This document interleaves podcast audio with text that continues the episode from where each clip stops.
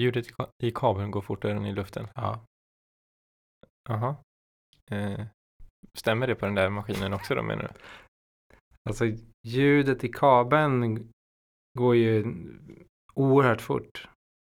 Medan i, i luften går det ju bara 314 kilometer i timmen eller vad det är. Ja. Ljudets hastighet. Har du jobbat på FRA också? Nej, inte än. Inte än. Eller jag kan inte säga om jag har gjort det. Eh, men ska vi köra? Vi kör.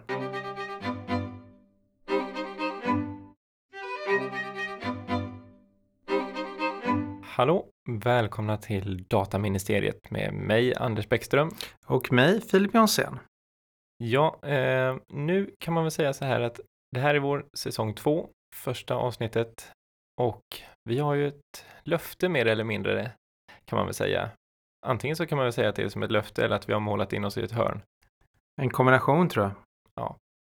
Men kontentan är Att vi ska bli mer dataskydd, mindre verktyg och eh, ha mycket roligare. Nej, jag vet inte.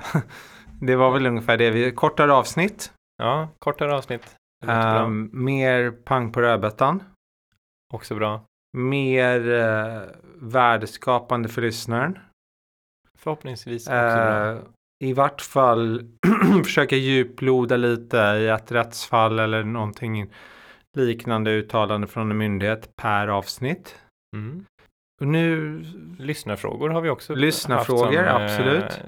Sådär. Sen har det inte eh, kommit in så mycket på det sättet att vi kommer ju försöka bjuda in gäster som ni lyssnare vill ha hit. Och eh, vi har en line-up till hösten redan med otroligt intressanta namn som vi kommer kunna släppa inom en mycket snar framtid. Mm, precis.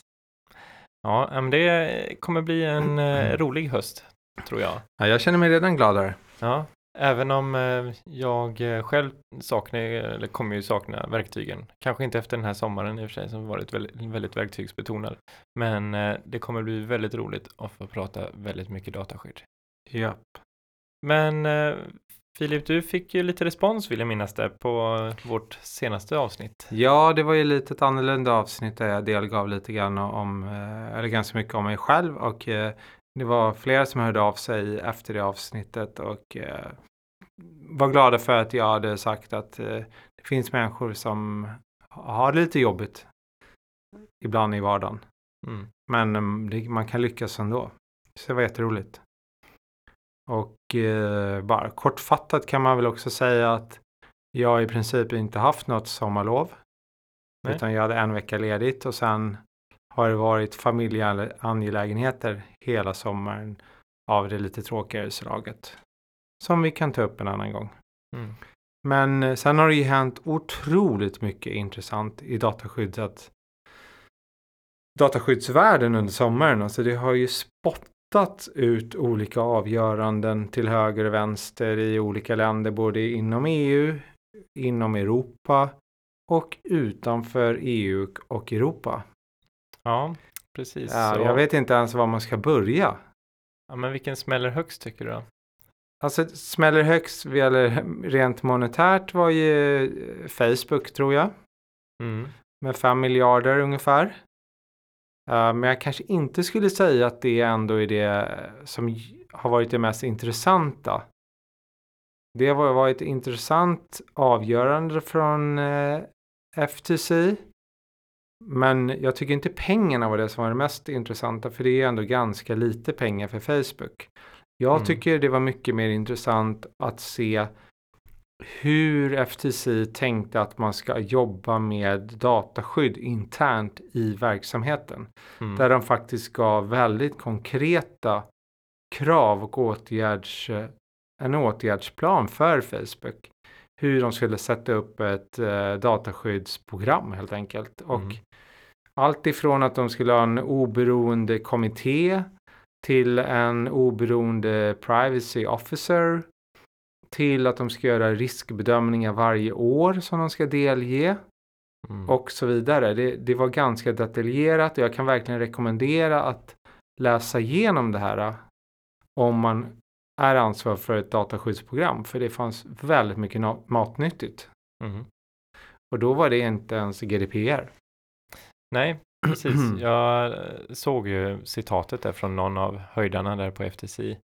Eh, det tyckte jag var ganska roligt att de hänvisade just till att de hade eh, ja, men, eh, avsaknaden av inhemsk lagstiftning ehm, eller en lagstiftning då som påminner om GDPR men att man förlitar sig på ett vad ska man säga en väldigt gammal grundlag kan man väl säga då. En annan intressant aspekt med det caset och några fall som inom EU också och även utom EU hur ekonomiska analyser eller finansanalytiker nu tittar på bokslut och årsbokslut. Hur mycket olika företag reserverar för framtida böter eller sanktionsavgifter. Det har vi ju sett både vad gäller Marriott tror jag det var och Facebook hade ju redan avsatt det här mm. och flera har ju hur vad de tror att de kommer få när de redan vet om att det har hänt en incident eller ett personal data breach. Mm. Det, det är ju oerhört intressant. Ja. Påverkar det marknaden då? Det, jag har inte eller gjort den analysen. Jag gjorde en analys tidigare av innan GDPR av hur börskurser på publika bolag påverkas av kända, det var det säkerhetsincidenter och kom ju fram till att det inte påverkades överhuvudtaget. Mm. Um, och gick igenom då till exempel Target och, och lite andra väldigt kända uh, säkerhetsincidenter. Och uh, börskursen kanske dippade typ initialt men sen återhämtade den sig direkt. Mm. vi får se hur det blir i framtiden med GDPR. Jag tror inte det kommer aldrig vara avgiften eller böterna, vad man nu vill kalla det, som kommer vara det som gör det stora, fäller de stora björnarna. Det Nej. kommer ju vara renommé och eh, att det kommer upp någon uppstickare som har en bättre produkt och dataskydd. Mm. Ja men precis, man ska väl ändå komma ihåg i just det sammanhanget att GDPR inte bara är till som skydd för enskilda utan även ska göra att företag kan eh, konkurrera av fri rörlighet för tjänster och så vidare. Eh, så det finns ju ekonomiska incitament som ändå gör att dessa bolag inte ska gå omkull. Eh, Nej, framförallt inte av sanktionsavgifterna för att då kommer ju de enskilda om man då skulle se några rätt till någon typ av ideellt skadestånd eller faktiskt kanske skadestånd generellt om man har lidit en äkta skada. Um, så finns det ju inte heller några pengar kvar om de Nej. går i konkurs. Nej, men precis får man ju en oprioriterad fordran i ja. konkursboet. Ja, och det har vi ju lärt oss att det är aldrig bra att ha typ presentkort. Det hade jag i alla fall en lärare som tyckte att presentkort är inte bra att få. För rätt vad det är så går bolaget i konkurs och sen så har du tappat din ja, julklapp. Annars så, ett annat väldigt intressant avgörande eh, kom ju från Grekland tycker jag. Det mm. som rörde Price Waterhouse Coopers, jada jada jada vad de nu heter nu för tiden, PVC. Mm. Och eh, det som är intressant egentligen två aspekter tycker jag. Dels att det rörde anställda. Mm. För att alla organisationer har anställda. Så att det är ett rättsfall eller ett avgörande som är relevant för precis alla personuppgiftsansvariga. Mm. Mer eller mindre i alla fall. Och det andra intressanta är ju även där hur de går igenom ganska pedagogiskt vilka olika moment som man måste vidta för att kunna påvisa compliance. Mm. Att det inte bara, dels de var ju inte compliant, men det räcker inte att vara compliant längre utan du måste kunna visa varför och hur du kom fram till det. Bland annat säger de ju att man måste dokumentera sina ställningstaganden för vilken rättslig grund man använder. Mm.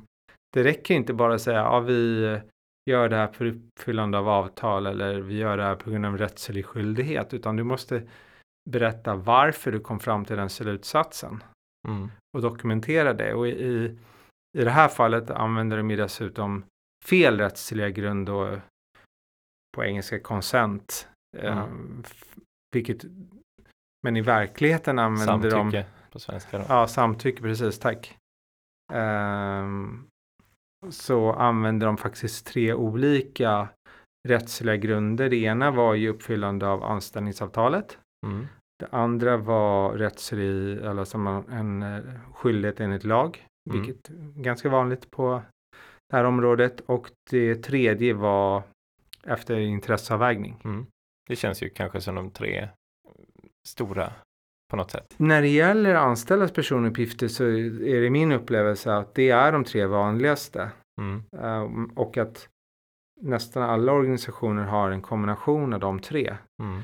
Och vad de också sa i det här avgörandet var ju att du måste specificera exakt vilka behandlingar, självklart egentligen, som sker på vilken rättslig grund. Mm. Och de sa också en, en, en oerhört intressant sak kan jag tycka i och med att om jag kommer ihåg rätt var det ju delstats ehm, myndigheten i Hesse eller någon av de andra som nämnde att man kunde ha någon typ av consent som backup Mm. eller samtycke. då. Och här har de sagt precis tvärtom, vilket känns mer logiskt att när man väl har bestämt en rättslig grund, då får man inte byta. Nej, men precis.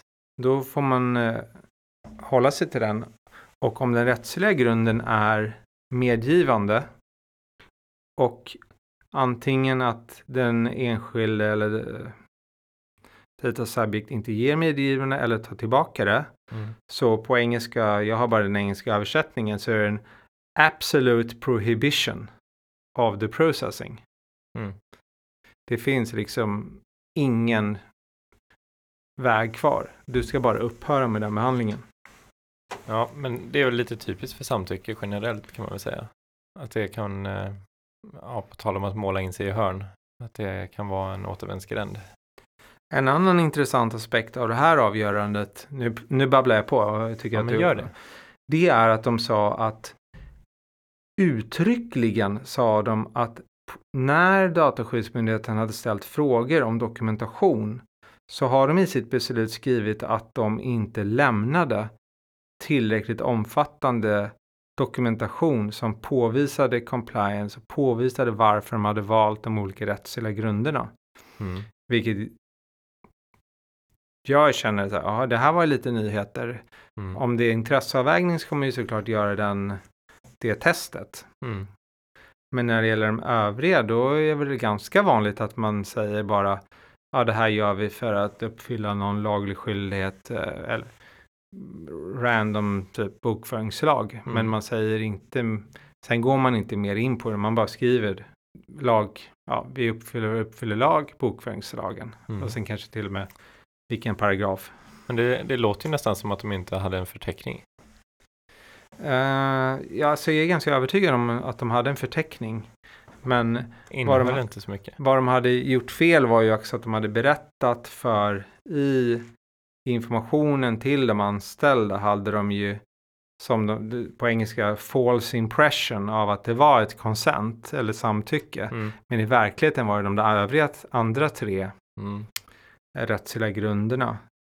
Och sen skriver de en annan sak då, om man är osäker. För ibland kan det ju vara så att man är faktiskt osäker vilken rättslig grund som man kan göra en behandling på. Mhm. Ehm, då måste man bli så att säga säker innan man får påbörja behandlingen. Mm. Det, det finns ett krav då enligt den här grekiska myndigheten att reda ut rättsläget. Mm. Det går inte att ta någon shortcut då. Ja, men då kör vi på consent eller ja, då kör vi på det. Bara Ja, välja precis. liksom slumpartat. Då måste du göra en rättsutredning om du är osäker. Uh, ytterligare en, en intressant aspekt i det här avgörandet är ju föreläggandet. De, de fick ju böter eller avgift, förlåt, Mm. på 150 000 euro. Det vet ju alla om, men de fick också ett föreläggande om att rätta allt det de gör fel. Och då Mm. fick de bara tre månader på sig. Mm. Och det här kom väl eh, mitt i sommaren om jag kommer ihåg rätt. Jag tycker att det är lite ironiskt för jag har ju tänkt lite som PVC att det är revisionsfirma eh, som kanske gör revisioner hos andra bolag för att se hur långt de har kommit med sina GDPR-projekt eller liknande. Ehm, och sen lite snopet då att det händer hemma hos dem, så att säga. Det, det är också, det, det, är jättekul att du nämner, för det är också en av dem varför jag lyfter det här, för att det här Mm. är förmodligen ett, en organisation eller företag som kanske i alla fall trodde att de gjorde rätt. Mm. Um, oklart, det vet vi inte. Och sen eh, det sista jag ska säga om det här rättsfallet är att de lyfter fram faktiskt en princip som viktigare än de övriga principerna och det är accountability-principen. Mm.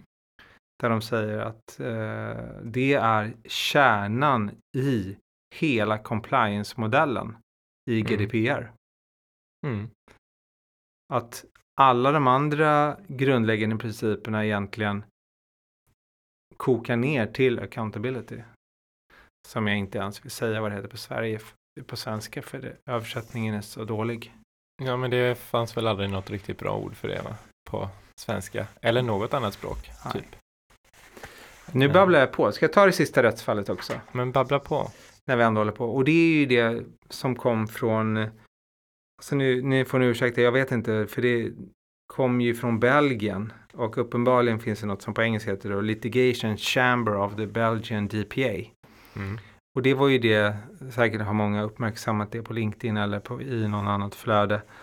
När det var en DPO som hade fattat ett beslut om att upphöra med en behandling om jag kommer ihåg rätt i samband med att, att eh, en enskild hade begärt ehm, eller utnyttjat en av sina rättigheter enligt GDPR.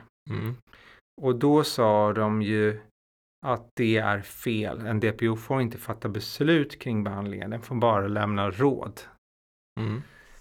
Det, jag tycker det var ett intressant avgörande på det sättet att man verkligen satte ner foten och säger nej, en DPO är fristående, den är rådgivande och kan vara granskande.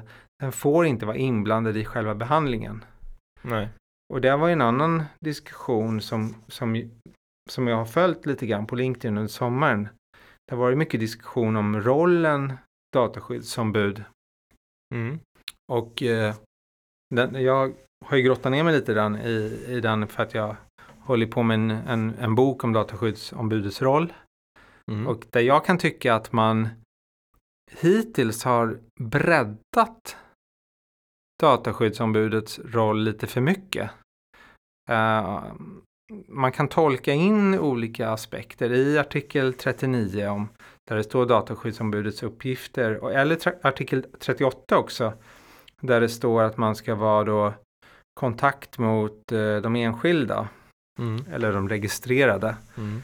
Och så har det kommit en missuppfattning att det där att man eller att dataskyddsombudet står som kontaktperson till exempel i en eh, dataskyddsinformation eller det som förut ibland kallades privacy notice. Mm. På engelska idag eh, tycker jag det är vedertaget att det är privacy notice och inte policy. Mm. Ehm, att det skulle ha någonting med att göra med registerutdragen. Vilket jag hävdar, nej det har det inte. Nej. Registerutdrag är ett ansvar som helt och fullt ligger på den personuppgiftsansvarige, det vill säga organisationen. Mm. Att vara kontaktperson är någonting helt annat. Jag tänker att det mer skulle vara om det är så att man har problem att få ut ett registerutdrag. Att man hör av Precis. sig och säger till en DPO att nu gör de inte det de borde göra. Den typ, eller frågor, Ja. ehm, eller klagomål och så vidare. Sen är det ju inte heller så att dataskyddsombudet behöver göra det själv. För jag menar om, om man är en jättestor organisation har man ofta en kundtjänst. Då kan man ju delegera ner att svara på enkla frågor eller komplicerade frågor till kundtjänstmedarbetare och Mm. sen får man ha någon typ av esk, eh, eskalationsprocess Mm. upp. Ehm, så det tycker jag är en viktig aspekt att säga nej. DSO är inte ansvarig för registerutdrag. Man, inte ens, man kan inte ens fatta beslut om att ge eller inte ge registerutdrag enligt med det här beslutet från Belgien. Du kan inte ens fatta beslut om hur registerutdraget ska vara utformat. Nej. Ingenting av det får du göra som DSO. Då kan vi gå ner i artikel 39 som jag verkligen har läst ord för ord. Det kanske man inte ska göra för då blir man ju helt knasig, vilket jag då uppenbarligen redan har blivit. Ja, Men det ena är för ju liksom i 1A där det står att man ska informera och ge råd. Fine. Eh, både till personlighetsansvarig som sådan eller biträdet och dess anställda. Om, om, om skyld, dess skyldigheter. Sen i, i B står det att man ska övervaka. Och även eh, granska. Och där, där kommer ju ett intressant kommatecken på, ja det blir rad tre i min utskrift då, innan ordet information till och utbildning av personalen som deltar i behandling. Och min tolkning är att man ska övervaka och granska även hur utbildningen sker. Mm. Men det, när jag läst flödena verkar en del ha tolkat det som att dataskyddsombudet snarare är ansvarig för att lämna informationen och ge utbildning. Mm. Men det är ju faktiskt i A det står om information och ge råd kan jag tycka. Så jag tror att B är att man övervakar både efterlevnaden av alla grundläggande principer och allting och man ska övervaka och granska att personalen får en bra utbildning. Mm. Inte att man håller den själv. Sen är det nog ganska vanligt i organisationer att DSO'n håller utbildningar också. Mm. Och eh, där har tror jag jag i alla fall gjort en bedömning att nej, det är inte en intressekonflikt. Det Nej. går bra. Mm. Ja, det, Det var det. ja, men jag, jag tycker att det där är intressant. Eh, för det blir ju på något sätt, vi har pratat om det här förut i eh, säsong ett. Just det här med vem är bättre lämpad i så fall än den som förhoppningsvis då är absolut bäst på dataskydd i hela organisationen. Eh, att göra vissa saker. Eh, om man tänker att det är en, eh, vad ska man säga, en ganska allmänt hållen utbildning så tänker jag att det måste man kunna göra som DPO eller DSO. Ehm, just att informera om vad, ja, men, i stort sett vad dataskydd är för någonting och vad man ska tänka på och hur sådana där ganska allmänna hållpunkter. Sen är det ju kanske mer om det då dyker upp frågor om ja, men hur gör vi då i just den här situationen när vi gör på det här viset. Ja, då blir det ju kanske mer en typ av råd, eller? Någon konsultation, även om det kanske var på uppstuds sådär. Ja, men jag håller med. Jag, I princip kan man ju ta rådgivning hur långt som helst. Mm. Så länge man inte fattar beslutet eller, eller i- under utbildning säger ni måste göra på det här sättet. Utan att man håller sig mer till vad lagstiftningen säger eller vad um, beslutsfattarna internt har beslutat. Det kan man ju såklart redogöra för. Mm. Det är ingenting som hindrar att man redogör för hur registerutdrag, dels de lagliga kraven, men även hur man har beslutat att det ska se ut. Mm. Så länge man inte är inblandad i det. Eller på, direkt, har direkt påverkan, men man kan ju ha en väldigt stark indirekt eller rådgivande påverkan. Mm. Och i vissa fall, eh, som i konsekvensbedömningar, så är, de ju till och med, är man ju till och med skyldig att dokumentera om DSO'n har en avvikande mening. Mm. Ja, precis. Ehm, så det, nej, men det här har varit en, en otroligt spännande sommar och det här var ju bara ett litet axplock. Vi hade väl Fashion ID eller Fashion ID kom väl också under sommaren där man Mm. sa att man då var Ska inte eh, hålla lite på vissa saker här då? Ja, vi kan hålla på det. Ja, jag tror att vi Ehm. gör det. Fashion ID håller vi på. Ja, För det är så pass intressant. Men vad jag kan ta upp som kom här på slutet av sommaren var ju något helt annat. Det är när vi pratar om standarder. mm. Som vi också kan, tycker jag, grotta ner oss i mycket mer vid ett annat tillfälle. Mm. När vi har haft möjlighet att sätta oss in i den nya ISO-standarden. Ja. ja, det har ju cirklat lite eh, artiklar eller mm, nyheter på LinkedIn om just den. Ja, och det intressanta med den är ju dels att det är en ISO-standard och ISO är ju liksom ändå ett vedertaget eh, certifiering inom informationssäkerhet 27001 och det här är en extension på 27001 och det, Tyvärr är det ju så att eh, dataministeriet har ju inte budget för att köpa in hela den nya standarden men vi har i alla fall tagit del av de olika ingående delarna. Och den är ju väldigt omfattande, eh, vilket är bra. Den är allt ifrån den högsta governance-nivån med leadership och management. Ni får ursäkta de engelska uttrycken. Hur man planerar, vilket support, hur man skapar awareness, träning, utbildning, hur man gör det operationellt i verksamheten, um, hur man eh, utvärderar den egna organisationen. Och eh, ja, det fortsätter eh, här. Det är sida upp och sida ner med, med i innehållsförteckningen. Behörighetskontroller, fysiska kontroller. Så det, det är såklart ganska, jag, jag upplever att det är ganska mycket informationssäkerhet uppblandat i det här. Mm. Um, eh, mer än kanske vi jurister är vana vid när vi, när vi pratar om dataskydd. Det är kanske naturligt ändå. Så det, här- det här tycker jag verkligen vi ska, eller tycker vi kommer att återkomma till Mm. den här. Hur, uh, hur lång är den standarden. här standarden då? Eh, med alla appendix, eller alltså bilagor, så verkar den vara knappt 70 sidor. Mm. Och det finns ju liknande standarder. Det finns ju den här BS någonting i Storbritannien som jag tycker är jättebra. Eh, men till exempel här är ett avsnitt om privacy by design. Mm. Då får man väl leka med tanken att det är samma som data protection by design. Mm. Och där tar de upp sådana som ehm, jag vet inte ens vad det är, insamlingsbegränsning. Mm. Ehm, och sådana andra saker som accuracy och quality. Mm. Och olika dataminimeringsprinciper.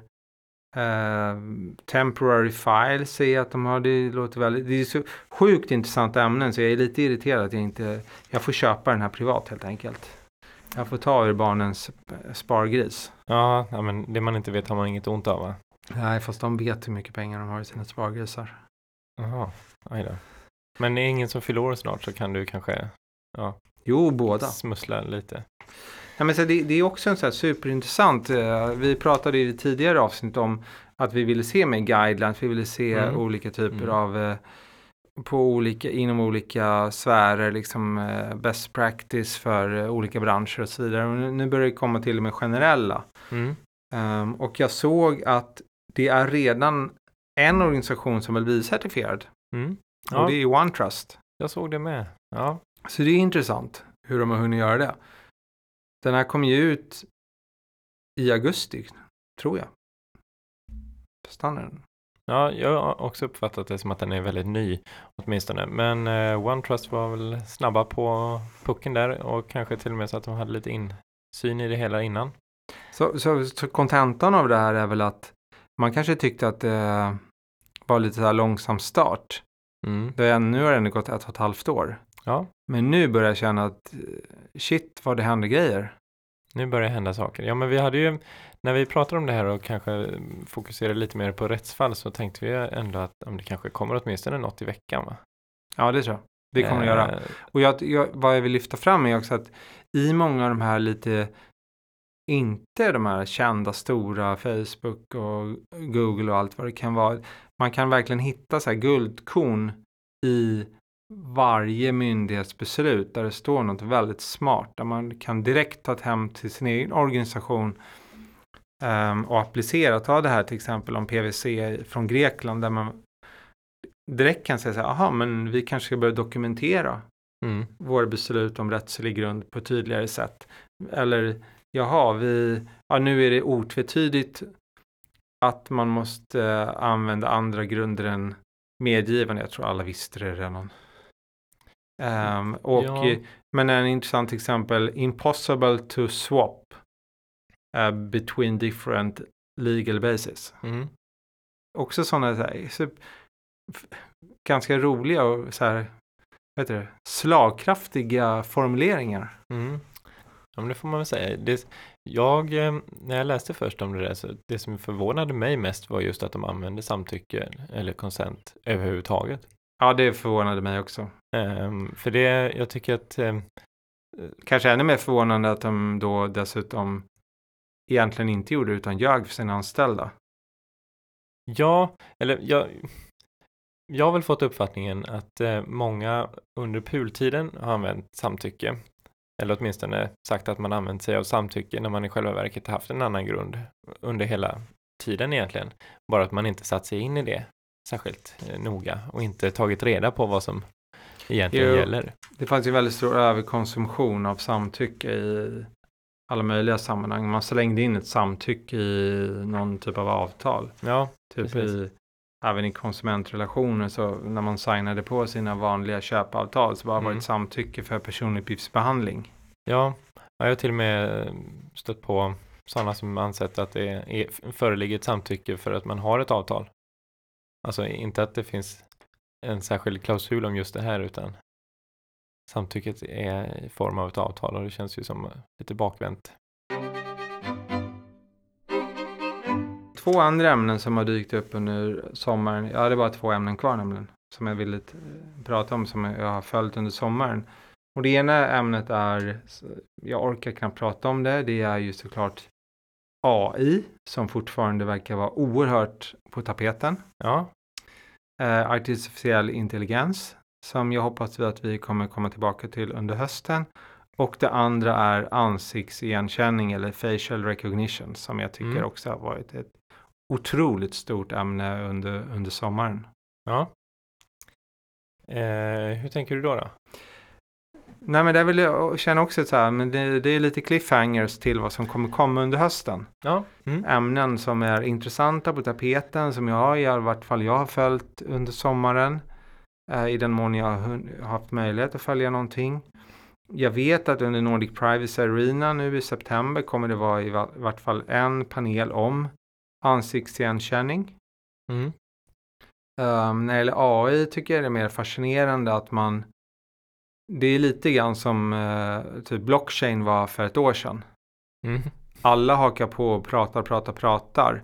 Och häromdagen läste jag en jätteintressant dialog mellan två personer på, i en LinkedIn kommentarsflöde där man säger, ja men alla använder AI men egentligen är det bara som hålkort. Det är liksom gamla typen av algoritmer eller gamla regler som man säger är AI.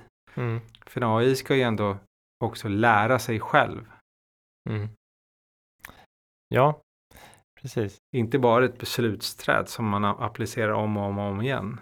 Nej, Utan beslutsträdet ska bli mer och mer avancerad och bättre och bättre och bättre ja. av sig själv. Vad var det hette då? Turing-testet? Eller vad hette det på AI? Ja, nej, det lämnar vi.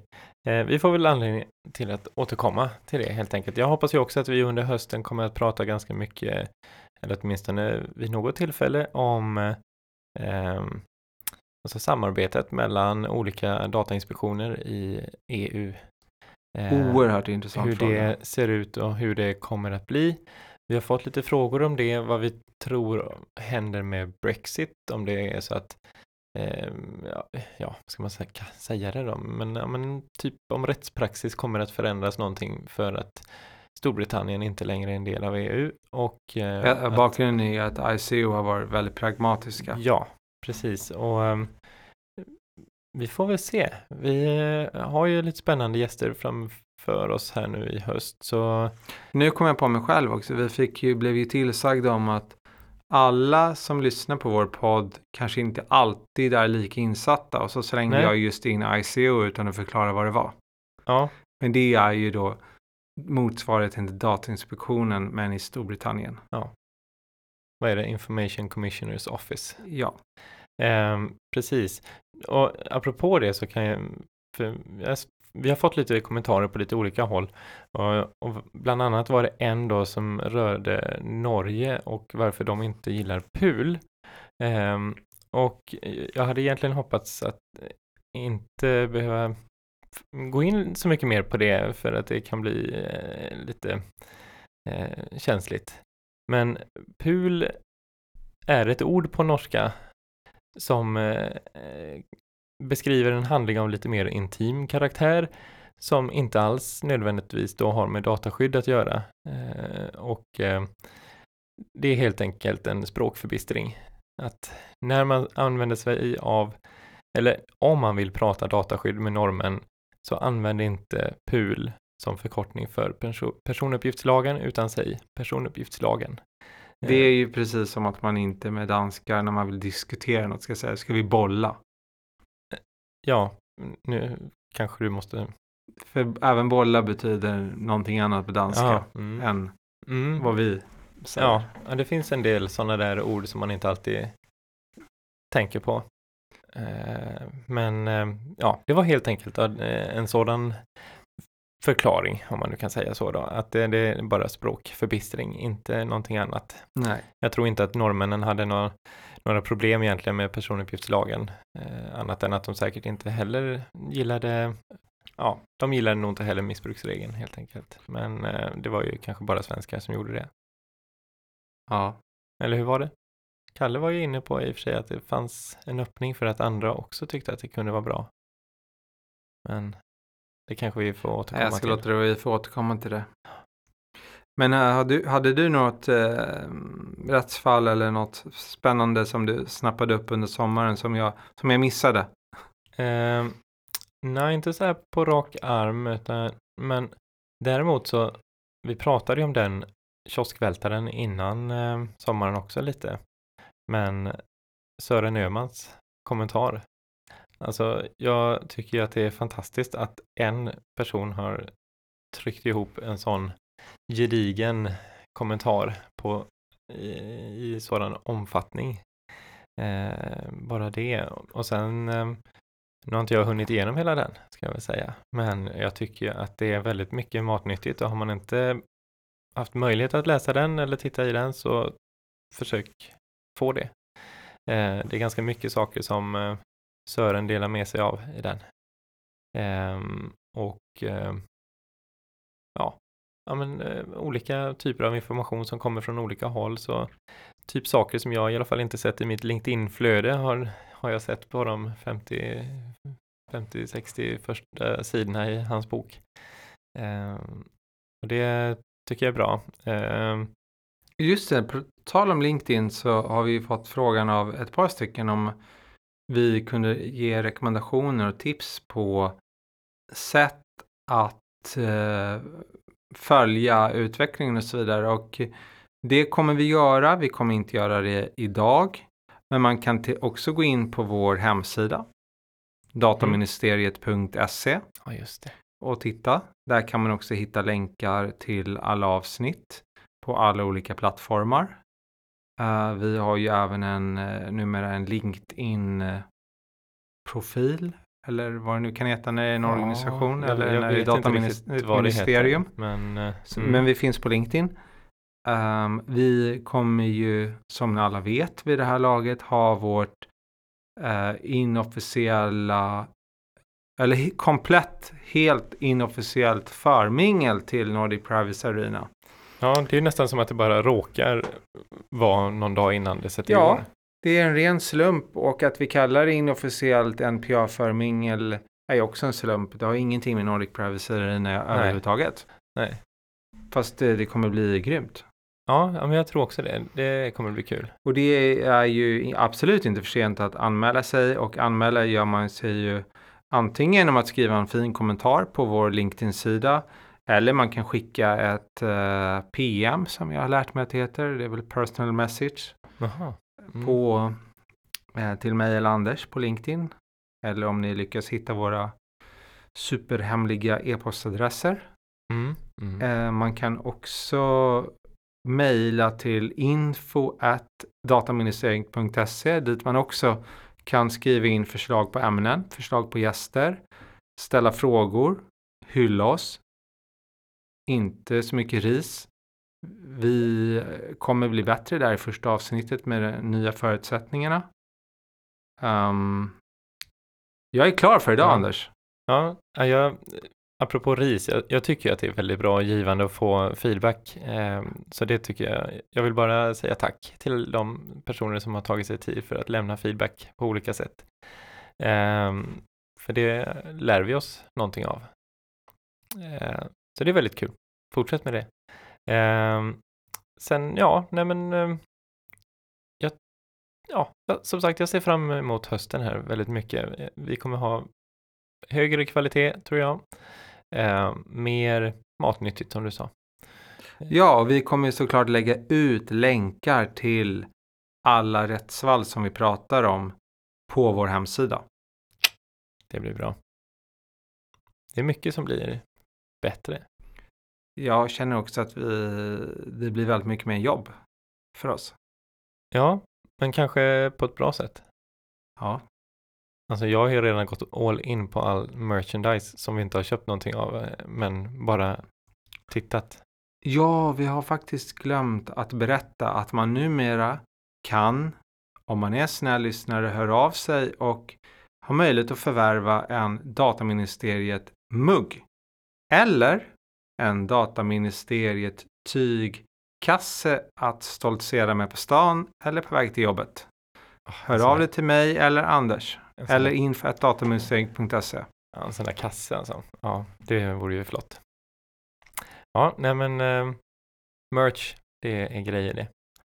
Eh, ska vi runda av? Ja, Tack för att ni lyssnar, ni som lyssnar, och så ser vi fram emot hösten. Ha det Tack ska bra. ni ha. Hej! Hej.